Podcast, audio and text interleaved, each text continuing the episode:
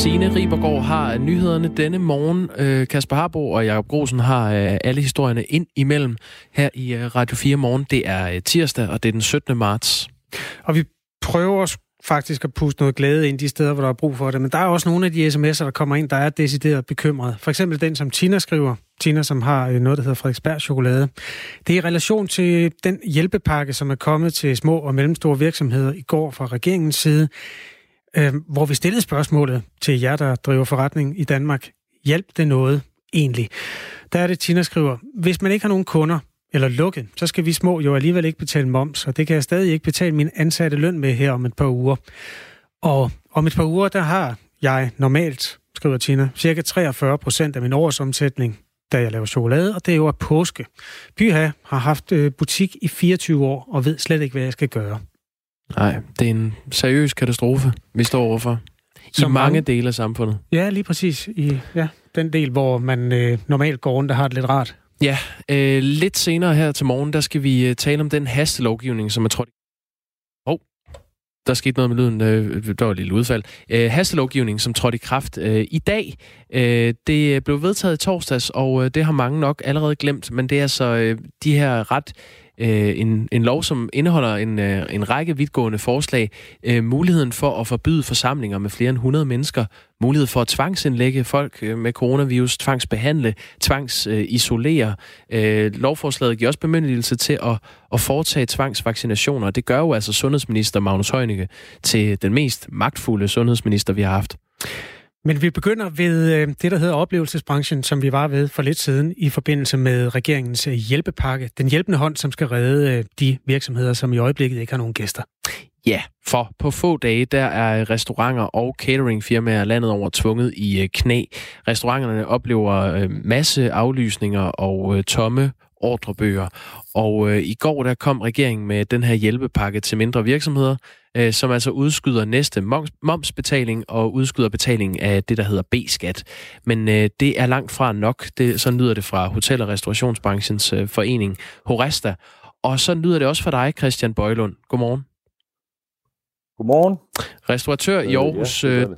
ja, øh, du driver øh, både restaurant øh, Frederiksgade 42 i Aarhus og, og så frokostordninger til, til virksomheder.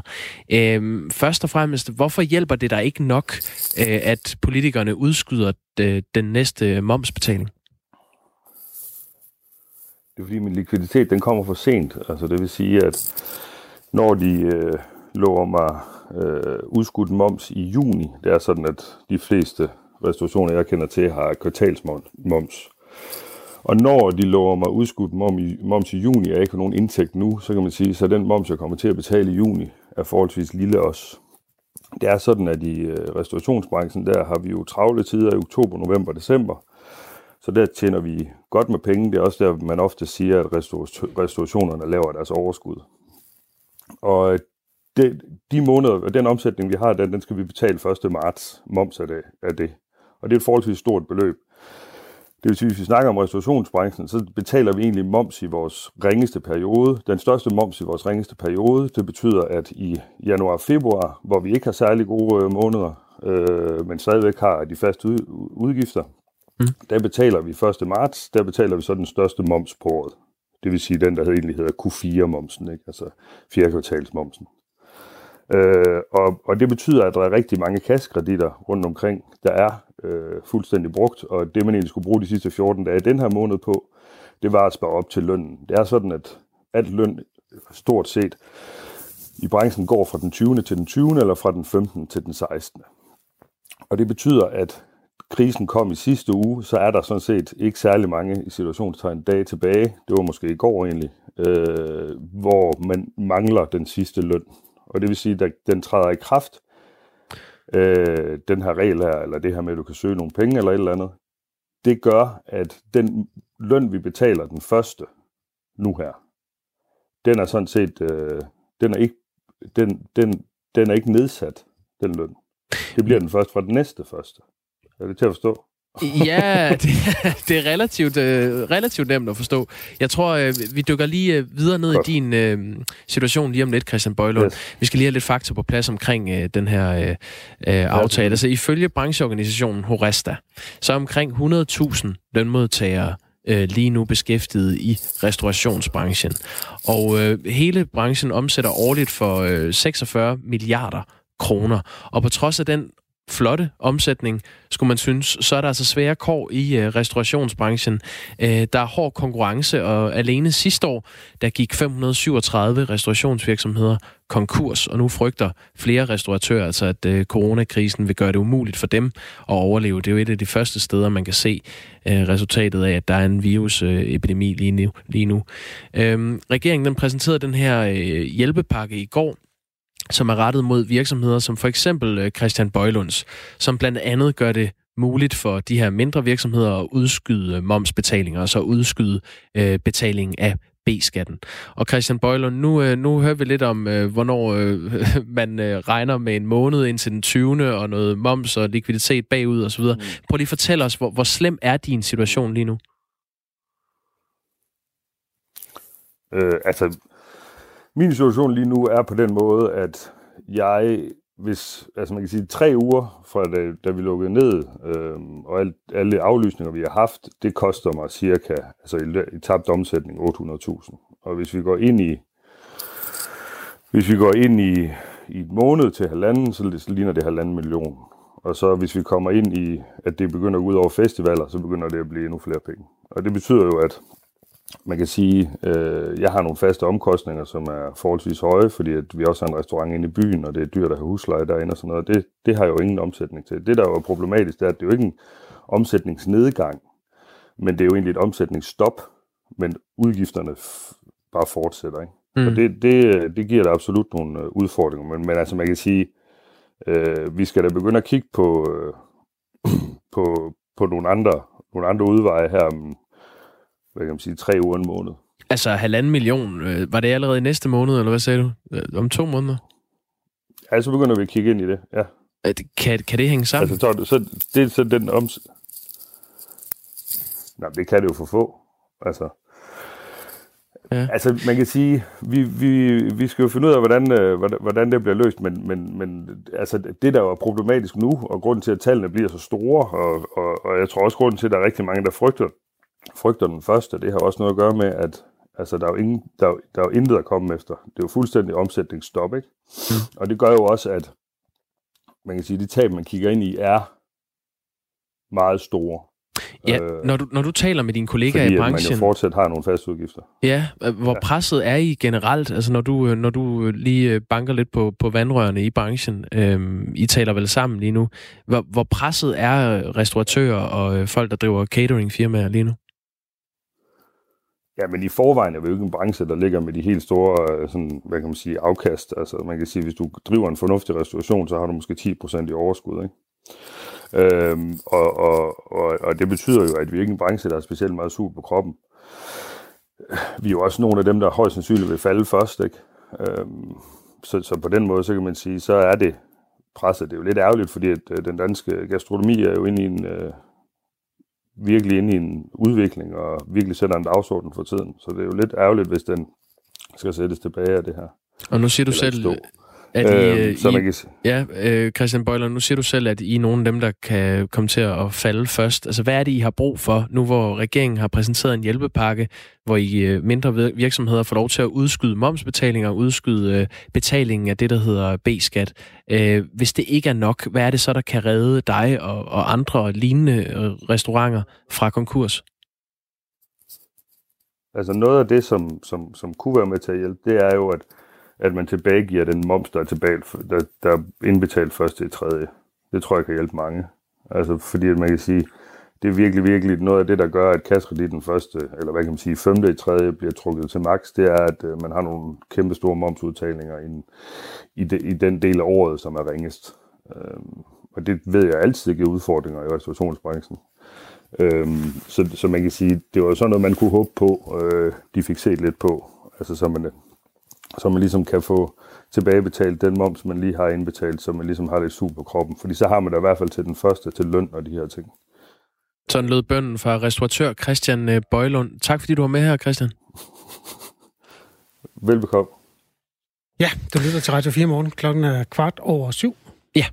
Og øh, der kommer sms'er fra øh, folk i nær og fjern. Jeg synes, vi skal tage nogle af dem for ligesom at kvittere for, at det, at det var simpelthen så rart, at folk er med til at lave det her radioprogram. For eksempel Karsten, der lyttede med lidt i syv, han skrev sådan her. Tænk, at to voksne mænd kan sidde og få tårer i øjnene over EM i fodbold måske ikke bliver afholdt, og at hotelværelser bliver aflyst grundet det. Imens herver coronavirus i Danmark, Europa og andre steder på fuld skrue, og folk dør. Men på Radio 4 grader to mænd over fodbold.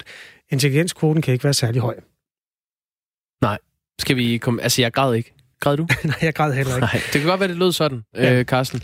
Det, øh, det er jo bare et af mange arrangementer, som øh, folk har siddet og glædet sig til, som ikke bliver til noget på grund af coronavirusen. Og så er det jo fordi, Jakob har fået en stor tatovering på ryggen, hvor der står EM København 2020. Det er svært at rette et, øh, et 0 til et 1-tal. Ja, Men det- det, øh, det skal jeg forsøge.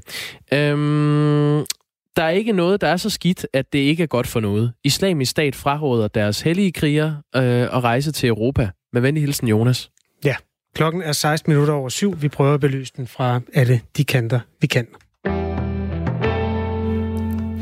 Nu skal vi til Bruxelles. Der sidder vores kollega, reporter og vært på et program, der hedder Lobbyland, Mads Anneberg. Godmorgen, Mads. Godmorgen. De europæiske lande har håndteret den her krise vidt forskelligt. Tidligere på morgenen har vi hørt, at øh, Spanien har fået italienske tilstande, hvis man kan bruge det udtryk. Altså, at tingene bliver simpelthen lukket ned, og landet bliver ramt af nogle meget hårde restriktioner fra deres egen regering i øjeblikket. Frankrig er muligvis på vej med noget lignende, der barsles i virkeligheden i alle maskinrummene, også det danske. Når man ser det lidt fra centrum, som du gør der, hvor du sidder, hvilke lande i EU er så gået mest restriktivt til værks? Jamen altså, der er ingen tvivl om, at, øh, at vi har Italien, som ligesom er er moderskibet for coronavirus i, i Europa. Det var der, det, det, det startede, og det er klart dem, der er hårdest ramt stadigvæk med mere end 2.000 døde, og det er der, man er gået hårdt, øh, hårdest til værks øh, i længst tid.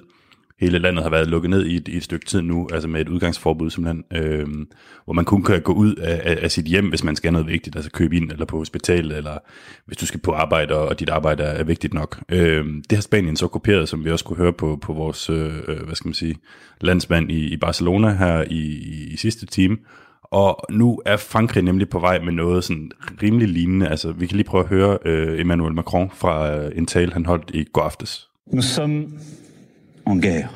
Nous sommes en guerre.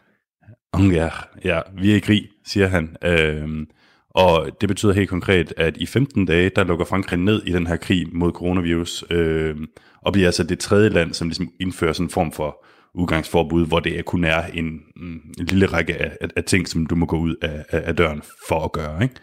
Øhm, så det vil sige, det har man i tre lande. Øh, I Tyskland, der øh, annoncerede Merkel i går, at man lukker barer og museer og alle sådan ikke nødvendige butikker. Øh, turismen lukkes ned, så det vil sige, at man kun kan bo på hotel, hvis man er, altså hvis det er noget forretningsrelateret.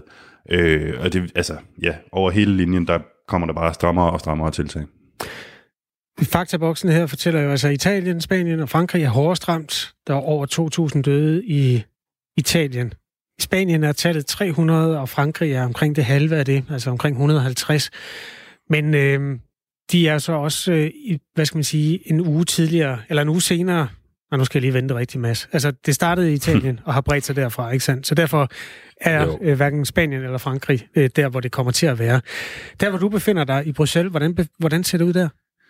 Øh, jamen altså, Belgien har lukket ned for alt, der hedder barer, caféer og, og restauranter. Øh, øh, og, og i går der talte øh, kongen til, til befolkningen for ligesom også at være sikker på, at, at folk på, på gaden har, har, har forstået alvoren af situationen. Altså, nu ved jeg ikke, hvordan det ser ud derhjemme i forhold til, øh, altså ude på gaderne, hvor mange mennesker der, der er ude.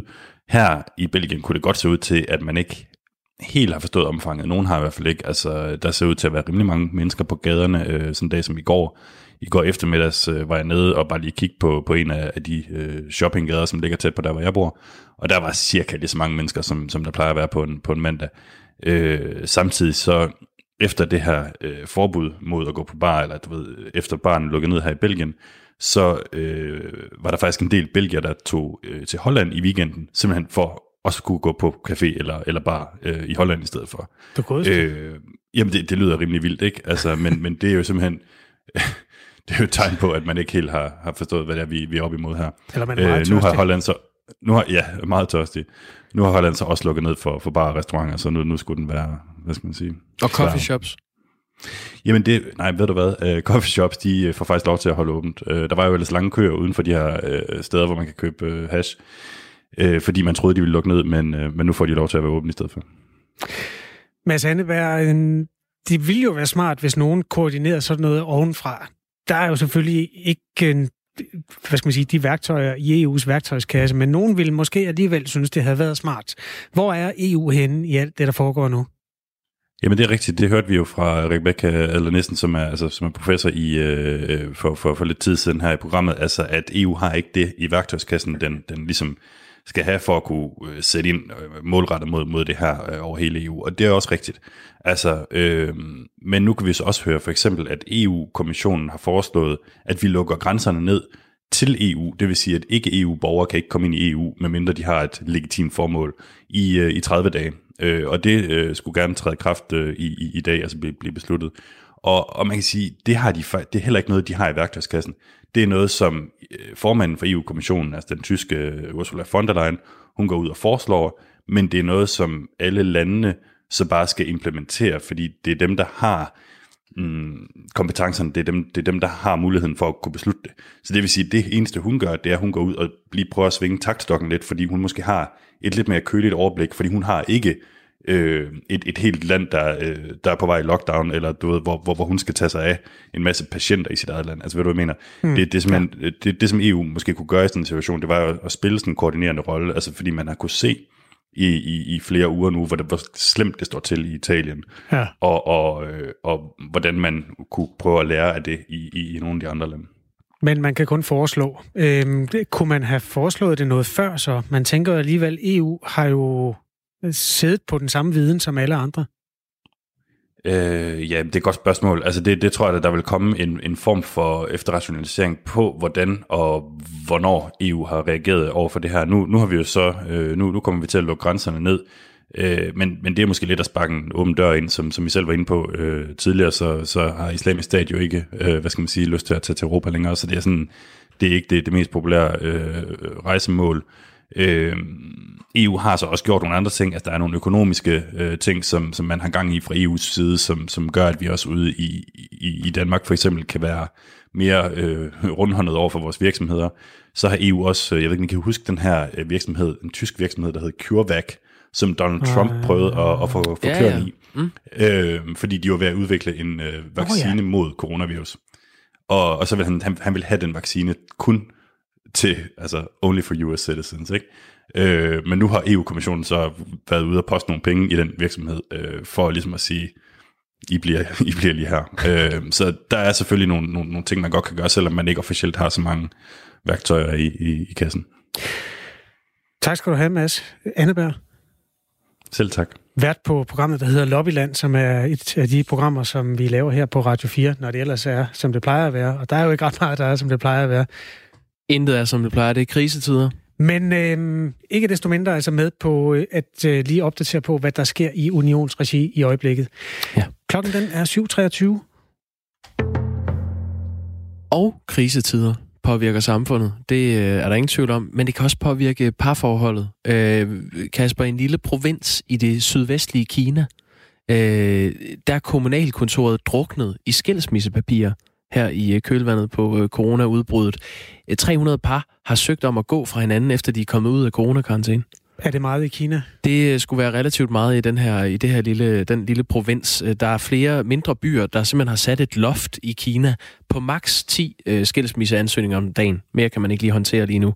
Øh, nu skal vi sige godmorgen til Heidi Agerqvist, øh, familiepsykolog og parterapeut. Godmorgen. Godmorgen. Godmorgen. Du kan være med til at belyse, hvad det er, der sker, når, øh, når par sidder i karantæne sammen. Øhm, ja, først og fremmest, hvorfor er det, man ser en stigning af, af par, der går fra hinanden, efter man har siddet i karantæne? Man kan sige, når man på den måde bliver tvunget til at være så meget sammen, så intenst, så er der noget af det, som øh, sker mellem os til hverdag, som jo bliver meget intensiveret. Øh, jeg kan også sige, at øh, hvis vi kigger på det, der sker i Danmark nu, hvor rigtig mange familier er sendt hjem, og på den måde bruger meget tid sammen, så udover at vi så bliver presset som par, så er vi jo presset i det hele taget. Det er jo en højst usædvanlig situation, vi står i, og i et stort krydspres fra, fra arbejde og familie, og vi har ikke selv valgt det, og det er gået hurtigt, og der, altså, det er virkelig, det kræver meget stor øh, hvad hedder sådan noget, fleksibilitet, og det kræver meget energi af os at, at lave den her omstilling. Og oven i det er vi så sådan, alle sammen lige fået sprinklet lidt øh, frygt og bekymring ned over os. Så det er ligesom den sokkel, vi står på. Så, så alt det, der foregår mellem os til hverdag i vores parforhold, de mønstre, vi går ind i med hinanden, de bliver tydeligere i sådan en situation som det her. Og med mønstre, så mener jeg, hvad sker der? Når jeg siger sådan her, hvad siger du så? Hvordan opfatter du det? Hvordan opfatter jeg det, du siger? Og så videre. Altså hele det her, hvad sker der, når vi skal forhandle med hinanden, sådan bredt forstået? Mm. Hvor rolige er vores øh, nervesystemer imens? Hvordan forstår vi hinanden? Hvad gør vi? Øh, så, og de her mønstre, hvor, vi, hvor nogen par har mønstre, hvor man har tendens til at være lidt angribende eller lidt bebrejdende, øh, det vil intensiveres. Ligesom de, de par, der har mønstre, hvor man trækker sig lidt, når noget bliver konfliktfyldt og bliver utilgængeligt for hinanden, det vil også intensiveres. Så når man står på den her øh, skrøbelige sokkel af, af angst og bekymring, øh, og man samtidig går hinanden lidt på nerverne, hvordan undgår man så en skilsmisse? Altså, øh, når man så pludselig skal sidde i karantæne sammen. Det er der mange, øh, også her i Danmark, der oplever lige nu. Ja, man kan sige, det der, øh, øh, som, som med så mange andre ting, så er det en god idé at starte med sig selv. Øh, så kig på, hvad, hvad har jeg brug for, for at blive mest muligt beroliget?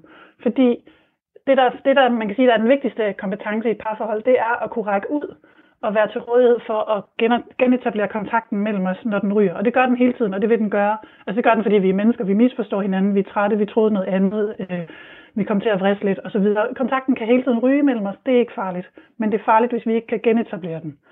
Og det kan man, man kan ikke række ud og være til rådighed for kontakt, hvis man er meget hissig, eller meget rasende, eller meget bange. Så et godt sted at starte, det er at kigge på, hvad har jeg brug for, for at kunne berolige mig selv, sådan at jeg kan høre lidt bedre, hvad min partner siger, så jeg kan kigge lidt mere på ham eller med, på hende med, med milde øjne. Øh, og så er, det, så er det en god idé at virkelig beslutte sig for det. Altså kigge på hinanden med milde øjne og beslutte sig for at tro på, at alt, hvad den anden siger øh, og gør, det kommer fra et godt sted og er sagt eller gjort med gode intentioner. Hvis man kan det, så kan man ligesom fjerne nogle af de filtre, man kan komme til at se hinanden igennem som egoistisk eller ligeglad, eller øh, når dit arbejde er åbenbart meget vigtigere end mig, og her står vi i en krisesituation, og så kører du bare, og her står jeg med børnene. Men prøv at kigge på hinanden med, jeg tror, du gør det, du gør, i bedste mening, og vi er alle sammen en lille smule ude at svømme nu, så vi kan komme til at gøre noget, der, der, der måske ikke er så smart over for hinanden, men det er ikke gjort af en ond mening. Hvor, hvor vigtigt er det, at man øh, angriber det lidt øh, bid for bid? Altså nu er det jo en, en fuldstændig ny øh, situation og virkelighed. Børnene er hjemme, hvis der er børn i, i forholdet, og man kan muligvis ikke øh, gå ud på arbejde, og der er pressemøde hver dag om øh, nye drastiske tiltag ude i samfundet. Altså hvor, hvor, øh, hvor åben skal man være i forhold til at og ligesom øh, erkende, at man ikke kan nå alting på én gang? Det synes jeg, man skal være meget åben omkring. Det, det synes jeg altså også sådan, hvis man kigger på, altså der er rigtig mange par, der også er forældre sammen, og ligesom kigge på, både som par og som forældre, hvad er det for en situation, vi står i, og hvad vi er nødt til at, alle er nødt til at prioritere her. Vi kan ikke både være fuldt sammen med vores børn og fuldt til rådighed for vores arbejde i det omfang, vi er vant til at være og gerne vil være. Så, så det, det vil være første, første gode skridt også i, i, den, øh, på, den, i den, på den konto, at have sådan en, en helt klar åben snak om, hvor står vi? Hvad er vigtigt for os? Hvad, hvad er vi nødt til at gøre for at få det her til at hænge sammen? Og hvem gør hvad? Øh, også have en sådan forventningsafstemning, både med hinanden, men også med ens arbejde i forhold til, hvor meget kan vi putte i puljen her? Der er ligesom, altså der, der, der er rigtig mange brækker i puslespillet lige nu. Der er ligesom for mange. Det kan ikke, det kan ikke helt blive fladt. Det, det buler, hvis vi ikke tager noget ud. Det sagde Heidi Agerqvist, familiepsykolog og parterapeut. Tak for det. Velkommen. Det kan vel gå begge veje, står der i en sms. Skilsmisser og muligvis om ni måneder mange børn. Ja, det kan man da håbe på. Håbet er lysegrønt. Der er ikke så farligt meget andet at lave, hvis man har set alt det, der ligger på internettet. Så, Netflix and chill? Ja, det er ikke engang løgn. Kalder man det? Det er jo også noget af det, vi skal, en af de vinkler, vi skal have opdyrket på et tidspunkt. Hvordan går streamingtjenesterne og har det? Kronede dage, ja, tror jeg, du kan regne med. kan der ikke være tvivl om. Nej. Jeg var på, øh, hvornår var det? Det var søndag, jeg hoppede på noget Netflix. Jeg vil se Narcos, øh, Narcos Mexico, anden sæson. Ja. Øh, og den var sådan helt pixeleret, da jeg hoppede på, fordi der simpelthen er så mange, der står og hiver i Netflix i den anden ende. Hold op. Eller ikke i den anden ende, i vores ende, modtagerenden. Ja. Yes. Ja. Øh, øh, det samme gælder garanteret alle mulige andre steder i samfundet, hvor der er noget, der kommer ud til folk i deres øh, hjem, bortset fra ja, takeaway-mad og sådan noget, som jo desværre er gået i stå. Men det kan jo... Øh, ja. Ja. Det er en af de vinkler, vi, vi vender tilbage til. Jeg tager lige håndspritten tilbage for dig, du. Ja. Og så kan vi sige, at klokken den er halv otte. Det gør vi.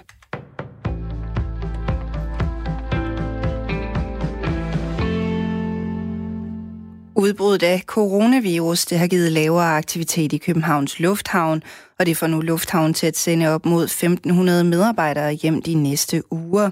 Det oplyser Københavns Lufthavn i en meddelelse. I alt så har Lufthavnen 2.600 ansatte, og dermed er det altså mere end halvdelen, der bliver sendt hjem den næste tid. Danske kommuner vil gerne pumpe penge ud i det lokale erhvervsliv, som er presset for tiden. Derfor så er kommuner flere steder i landet gået i gang med at lede efter regninger, som de kan betale før betalingsfristen. En af dem er Odense, hvor borgmester Peter Arbæk Jul. Han håber, at det kan hjælpe at få penge ud til de lokale virksomheder, både store og små. Vi har omkring øh, 8.600 øh, regninger liggende, som øh, vi nu går i gang med at fremskynde betalingen af. Øh, og det gør, at vi, øh, vi kan skubbe omkring øh, 70 millioner ud til, øh, til de virksomheder, der har regninger hos, øh, hos Odense Kommune. Øh, samtidig der forlænger vi også virksomhedernes betalingsfrist, og på den måde så hjælper vi de virksomheder, som lige nu er trængte på, på, på likviditeten siger Peter Rabeck Jul. Man kunne læse om den her idé i Kommunernes Landsforeningsblad Danske Kommuner i fredags. Her opfordrede KL-formand og Aarhus borgmester Jakob Bundsgaard kommunerne til at få betalt alle regninger så hurtigt som muligt, og det har flere kommuner altså valgt at gøre. Allerede fredag så kunne Københavns overborgmester Frank Jensen fortælle, at kommunen havde fundet 4.500 regninger, der kunne betales hurtigere end normalt. De regninger de løber op i 600 millioner kroner, som kommunen alligevel skulle betale, men hvor pengene altså nu kan komme ud og ligge i kassen hos lokale virksomheder. Ideen den er også blevet fuldt op af blandt andet Aalborg, Svendborg, Varde, Fagerskov, Ringkøbing, Skjern, Esbjerg og Åben Rå. Og i Odense har man også en række nybyggerier på tegnebrættet, som bliver fremrykket. På den måde så kan man hurtigst muligt få ordre i bøgerne hos de lokale underleverandører, når Danmark kommer ud på den anden side af at inddæmme spredningen af coronavirus. Vi prøver at være fodrappe, vi prøver at planlægge øh, det, vi kan, så vi kan, øh, vi kan hjælpe vores erhvervsliv og vores arbejdspladser så godt som muligt igennem øh, coronakrisen. Det er hospitalerne i Region Hovedstaden, som i øjeblikket har flest patienter, der er smittet med coronavirus indlagt på stuerne. 26 smittede personer er indlagt i Region Hovedstaden. Her i ligger fire på intensiv. Det fremgår af de seneste data fra Sundhedsstyrelsen sent mandag.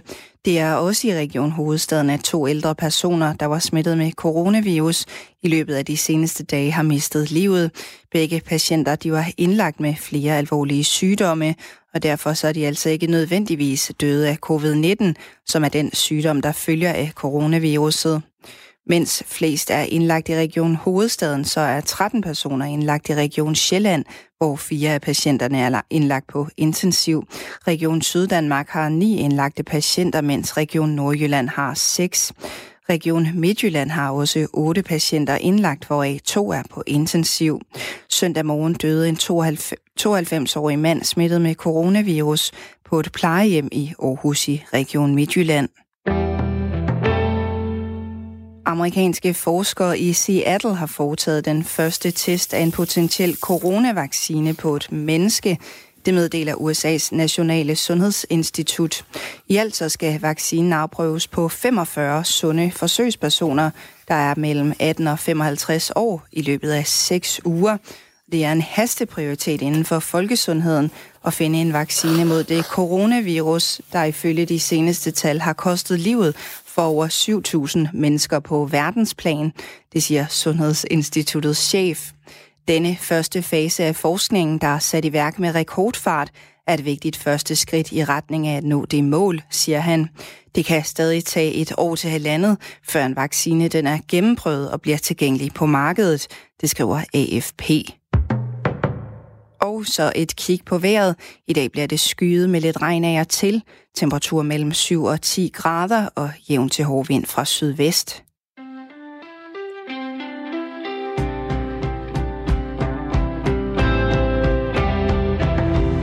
Tag lige et par sms'er med, Jacob. Der er så mange livsbekræftende øh, imellem, heldigvis, stadigvæk. Øh, Mads, han øh, sidder derhjemme og har det rigtig dejligt. Han har købt to kasser coronaer i går. 100 styk, og så 100 dage. Ja, jeg ved det godt. Folk kan ikke snakke om andet, uanset hvor jo. Ryger en om dagen til minde om de ukendte danskere. Fælles rygning online via SoMe har simpelthen fået nok allerede for hårdt hmm, i min selvvalgte karantæne. Det var Mads. Corona. Der er en vild morgen. Klokken den er halv otte om morgenen. Han har røget to coronaer allerede. Godt, Mads. Er det cigar, eller er det uh, spliff? Jeg går ud fra, at det er en kasse med cigar. Mads, skriv lige ind, hvad det er, du, øh, du sidder og hygger dig med. Godmorgen, tak for en god øh, dækning i forhold til corona, skriver Chris. Jeg vil bare høre, om I, medierne, stadig vil holde Morten Østergaard op på hans trussel om at vælte regeringen, hvis ikke der ligger en klimahandlingsplan 5. juni. Ellers var det jo bare billig taletid, han fik i den forbindelse. Mm. Jamen, øh, hvad skal vi sige til det? det har, vi, vi har ikke umiddelbart planer, men tak for øh, øh indstillingen. Det, det kan da godt være, vi skulle gøre. Det, det er udmærket på et eller andet Det tidspunkt. synes jeg da også. Øhm, det er også fordi, det var jo en anden tid. Jeg tror, Morten Østergaard vil sige, at det var en anden tid. Det var en anden tid dengang. ja, det men, var det jo for mange af os. Men øhm, det, vil, det vil blive dækket intensivt hver gang nogen tror med at vælte regeringen. Sådan er det bare. Sådan er journalister. Vi er øh, pavlovske hunde. Ja, og øh, vi talte jo om det i går. Øh, ingen ved, hvordan det står til i Australien med de der skovbrænde, som fyldte alt for et par måneder siden.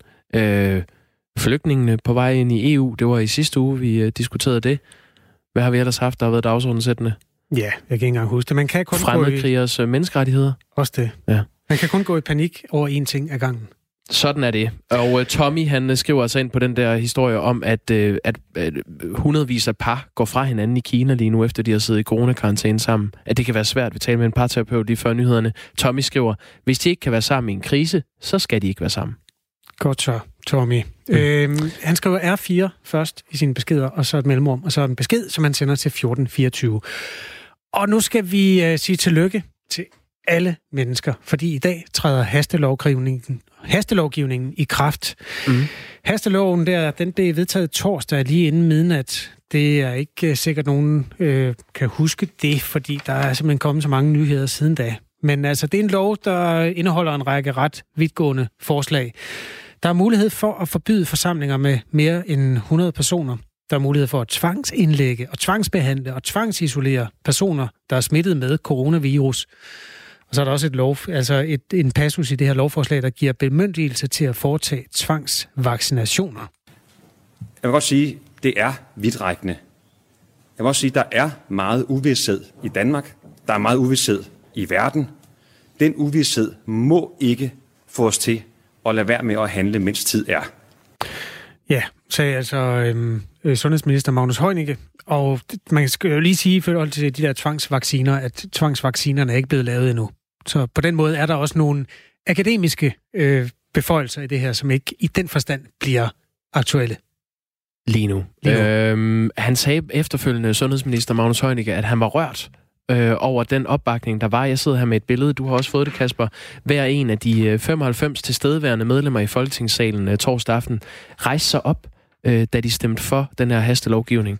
Og øh, man kan se, der er, der er lidt god plads imellem dem alle sammen. De respekterer ligesom det her med ikke at komme for tæt på hinanden. Hmm. Men op til, at de skulle tage den beslutning, der var der en mail, som mange af de her politikere ikke nåede at læse inden hastebehandlingen. Øh, det er en mail, som Folketinget først øh, fik kl. 22.30 torsdag aften, som en del af et omfattende øh, papirmateriale. Den, du sidder med det der, Kasper. Øh, øh både mailen og hvor den gemte sig henne. Der var en masse spørgsmål. Der var 82 spørgsmål og svar på dem. Det er sådan i øh, lovforberedende øh, materiale, der sidder embedsfolk jo og forbereder nogle ting, som politikerne kan få til at forberede sig til, til den beslutning, de skal tage. Og hvis man kigger allerbagerst på side 28 i et bilag til svar nummer 23, ud af 82, så mm. finder man den her mail, som er øh, en mail, der indeholder et svar fra Søren Brostrøm, den store øh, he i Dansk Sundhedsformidling i øjeblikket. Direktøren i Sundhedsstyrelsen. Som har svaret øh, i forhold til epidemiloven her. Han er blevet spurgt om... Ja, altså, han blevet spurgt om, om, det, om det her aktuelle covid-19-udbrud kan begrunde sådanne væsentlige ændringer i det, der hedder epidemiloven. Og svaret er som følger, Sundhedsstyrelsen har ikke haft mulighed for at foretage en grundig sundhedsfaglig vurdering af det foreslået inden for den angivende tidsfrist.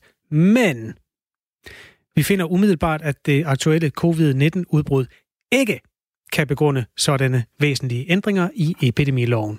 Og ja. så fortsætter det derfra. Det kan altså ikke umiddelbart øh, ligge til grund for, at coronavirus kan, kan begrunde de her øh, vidtrækkende øh, lovændringer i, øh, i hasteloven. Og øh, Lad os lige høre kort fra Liselotte Blikst øh, fra Dansk Folkeparti. Øh, den her mail, der var mange af partierne, der ikke har set den, fordi øh, før de stemmer øh, loven igennem øh, torsdag aften, og det har så ført kritik efterfølgende øh, af regeringen og gnidninger i tilliden fra de andre partier i Folketinget.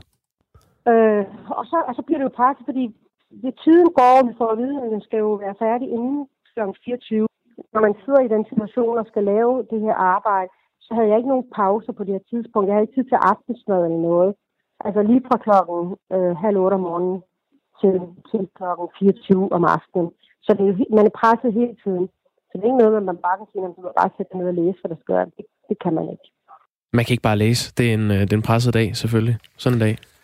Det var Liselotte Bækst, som er sundhedsordfører hos Dansk Folkeparti. Hendes kollega hos øh, Radikale, han hedder Stinus Lindgren, siger til Berlingske, i en situation som denne, hvor vi står skulder ved skulder, og hvor vi giver regeringen nogle meget vidtgående beføjelser, skal vi kunne stole på, at vi får de rigtige informationer på det rigtige tidspunkt. Lige nu sidder jeg med en anden følelse.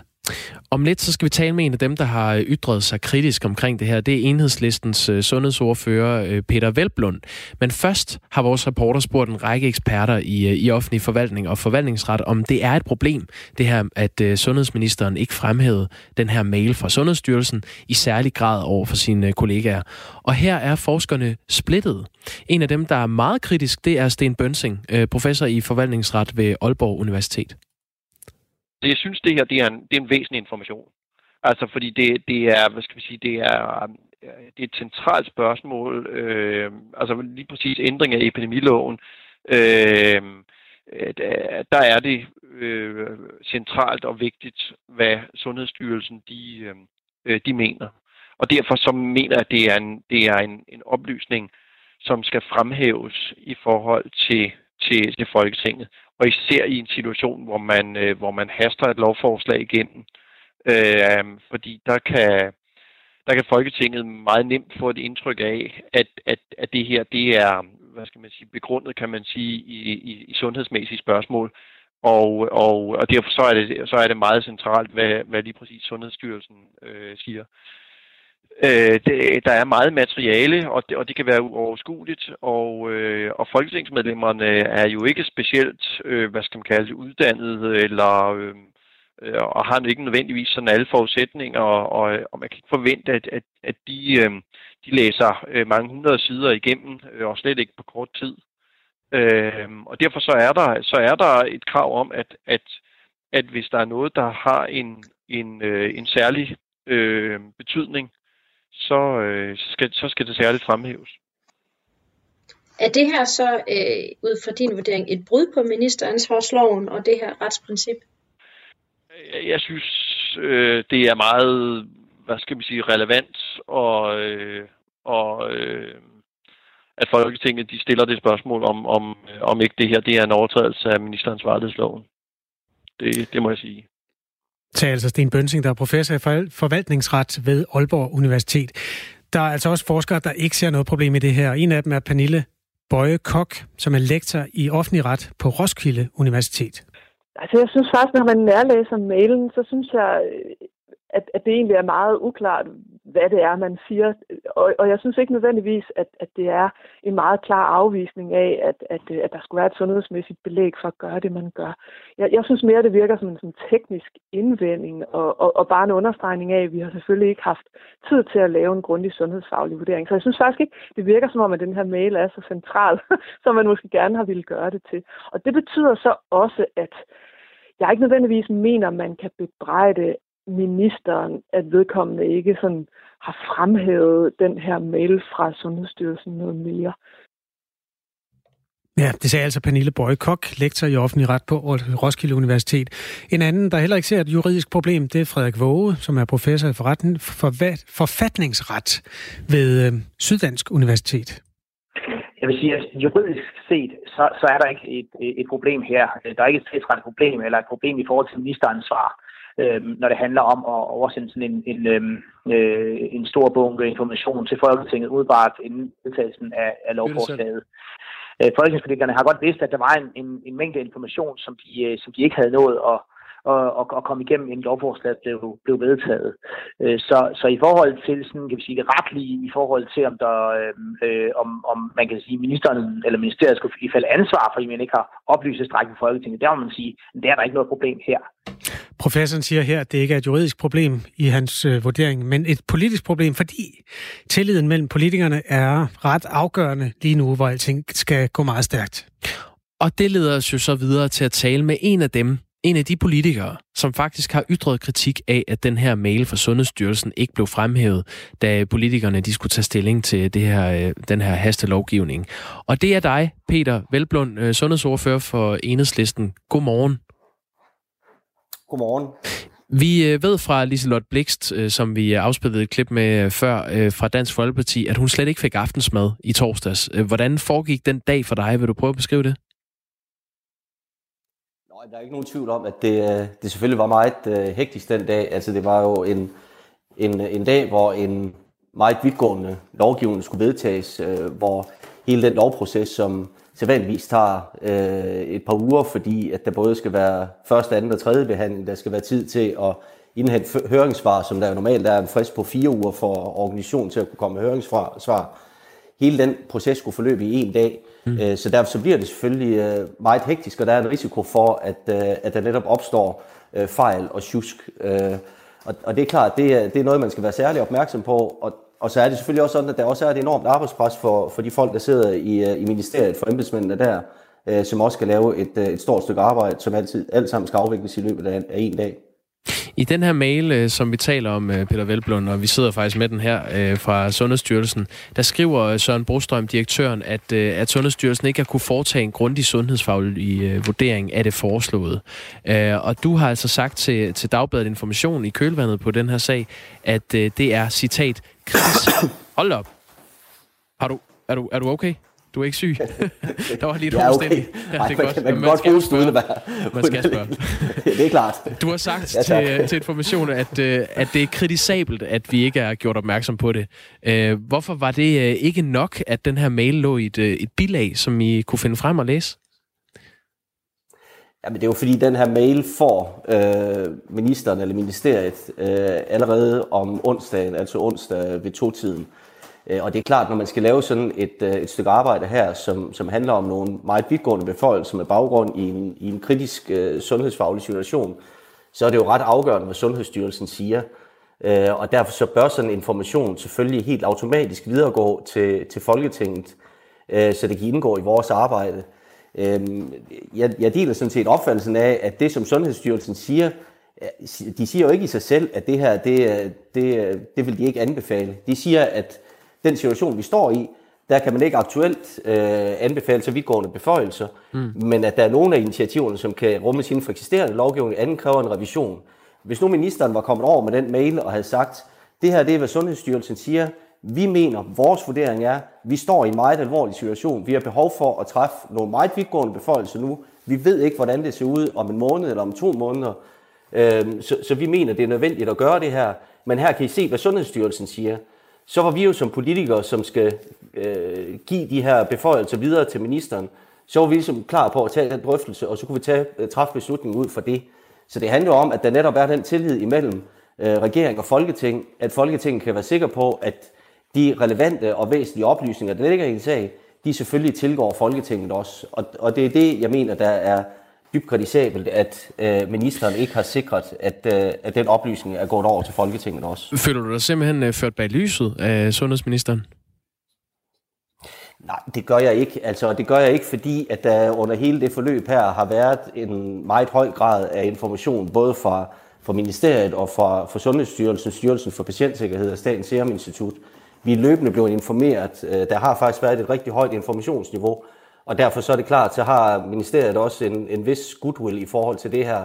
Og så har det, jeg har gjort opmærksom på over for ministeren, er, at øh, når man står i den situation, så kan man godt acceptere, at man begår øh, en fejl.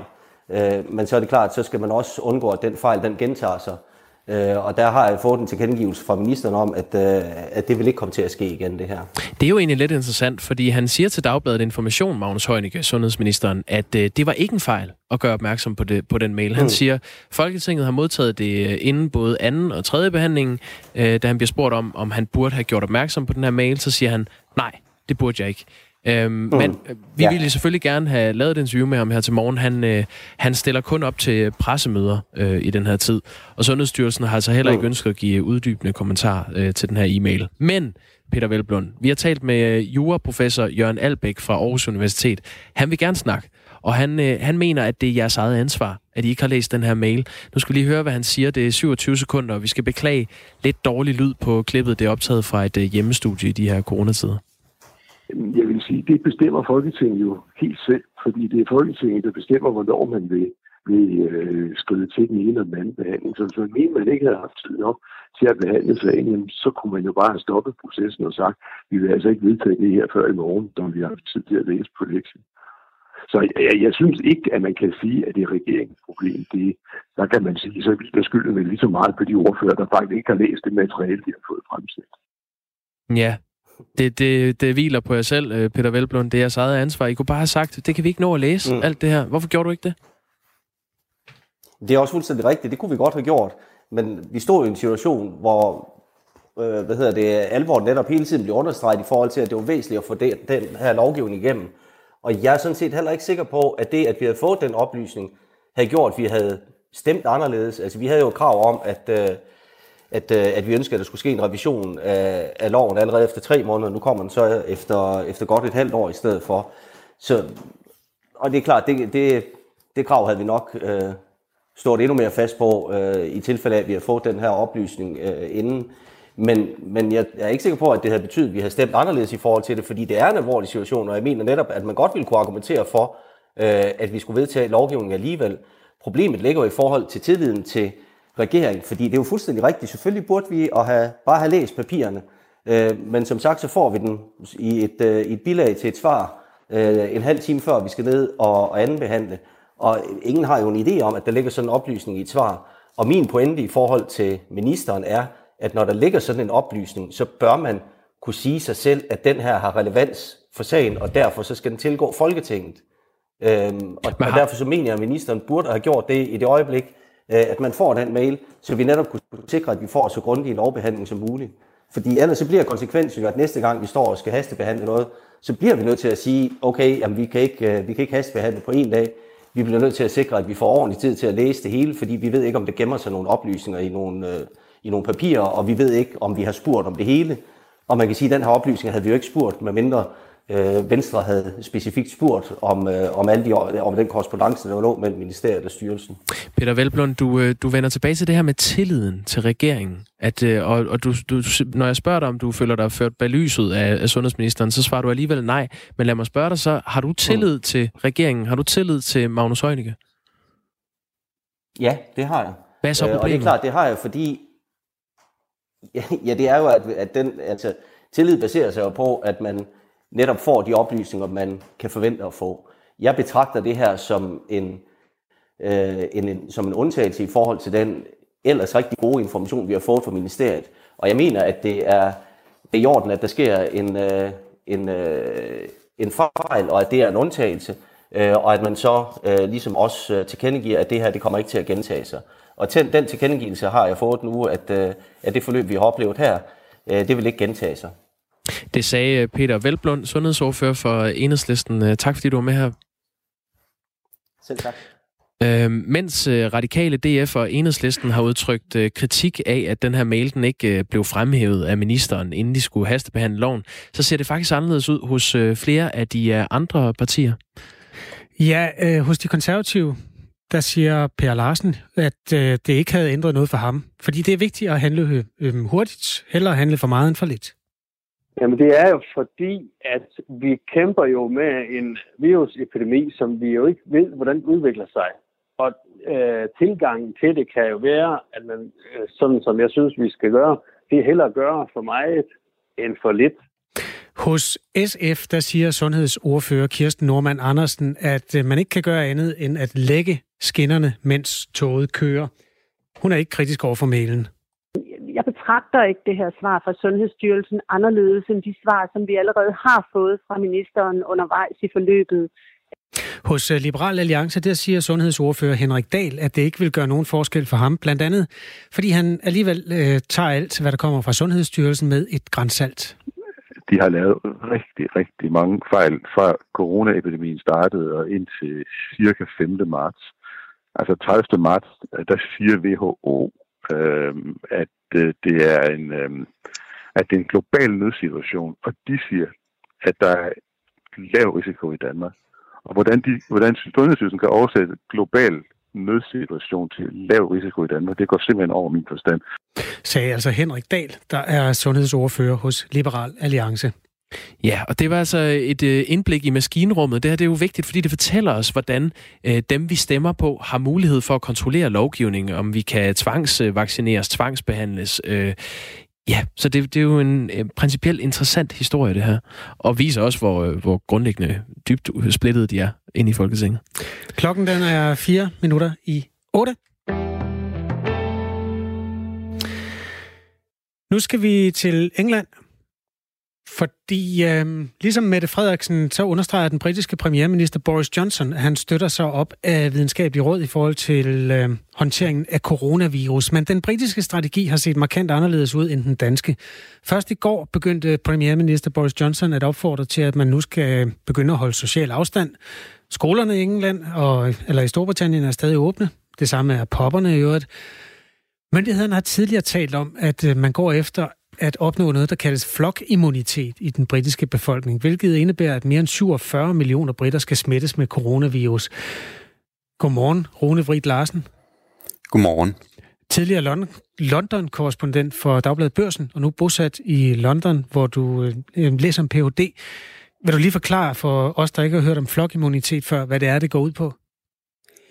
Ja, altså der har været lidt tvivl om den britiske strategi, øh, især efter Boris Johnson i går øh, nu meldte ud, at man begynder at komme med de første tiltag, men planen har simpelthen været den, at en stor del af den britiske befolkning øh, skal smittes med coronavirus, og dermed øh, forhåbentlig øh, blive immun over for sygdommen, sådan at de ikke øh, kan sprede den øh, videre til befolkningen. Og det betyder altså, at mens vi i Danmark og, og mange andre europæiske lande har, har talt om, at der må ikke blive for mange, der bliver smittet øh, med coronavirus, mm. så har man egentlig sagt det samme i Storbritannien. Der må ikke være for mange, men samtidig siger man også, der må ikke være for få.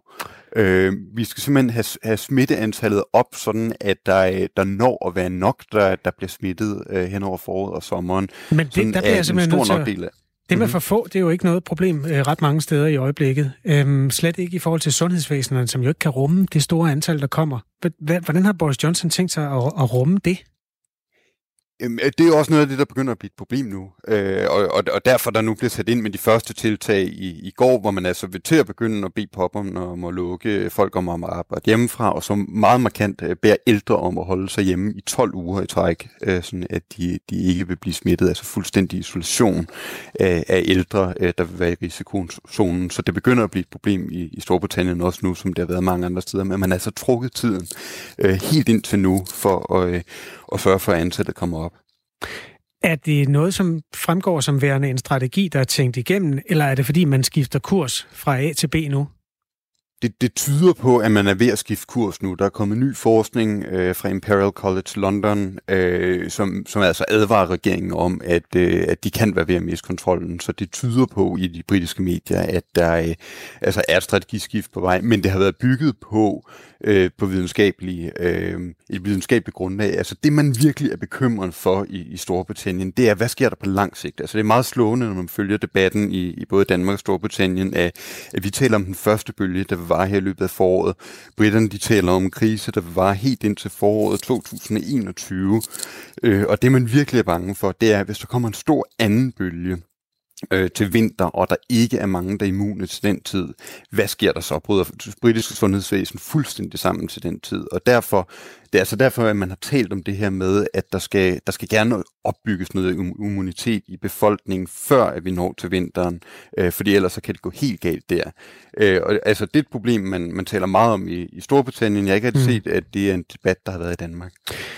Nej, og det kan man jo så øh, anskue som værende i globalt perspektiv en fordel, at man får testet nogle forskellige strategier og nogle forskellige tilgange til det her øh, nye virus. Rune Vrit Larsen er altså øh, tidligere Storbritanniens korrespondent for Dagbladet Børsen og bor i London. Tak fordi du var med, Rune. Tak for det. Jeg håber, vi kan vende til dig, øh, tilbage til dig på et andet tidspunkt, fordi det her det er jo altså også en sag, der udvikler sig hele tiden. Klokken er, øhm, jamen den er simpelthen gået hen og blevet helt. Det betyder, at vi skal have fem minutters øh, nyheder.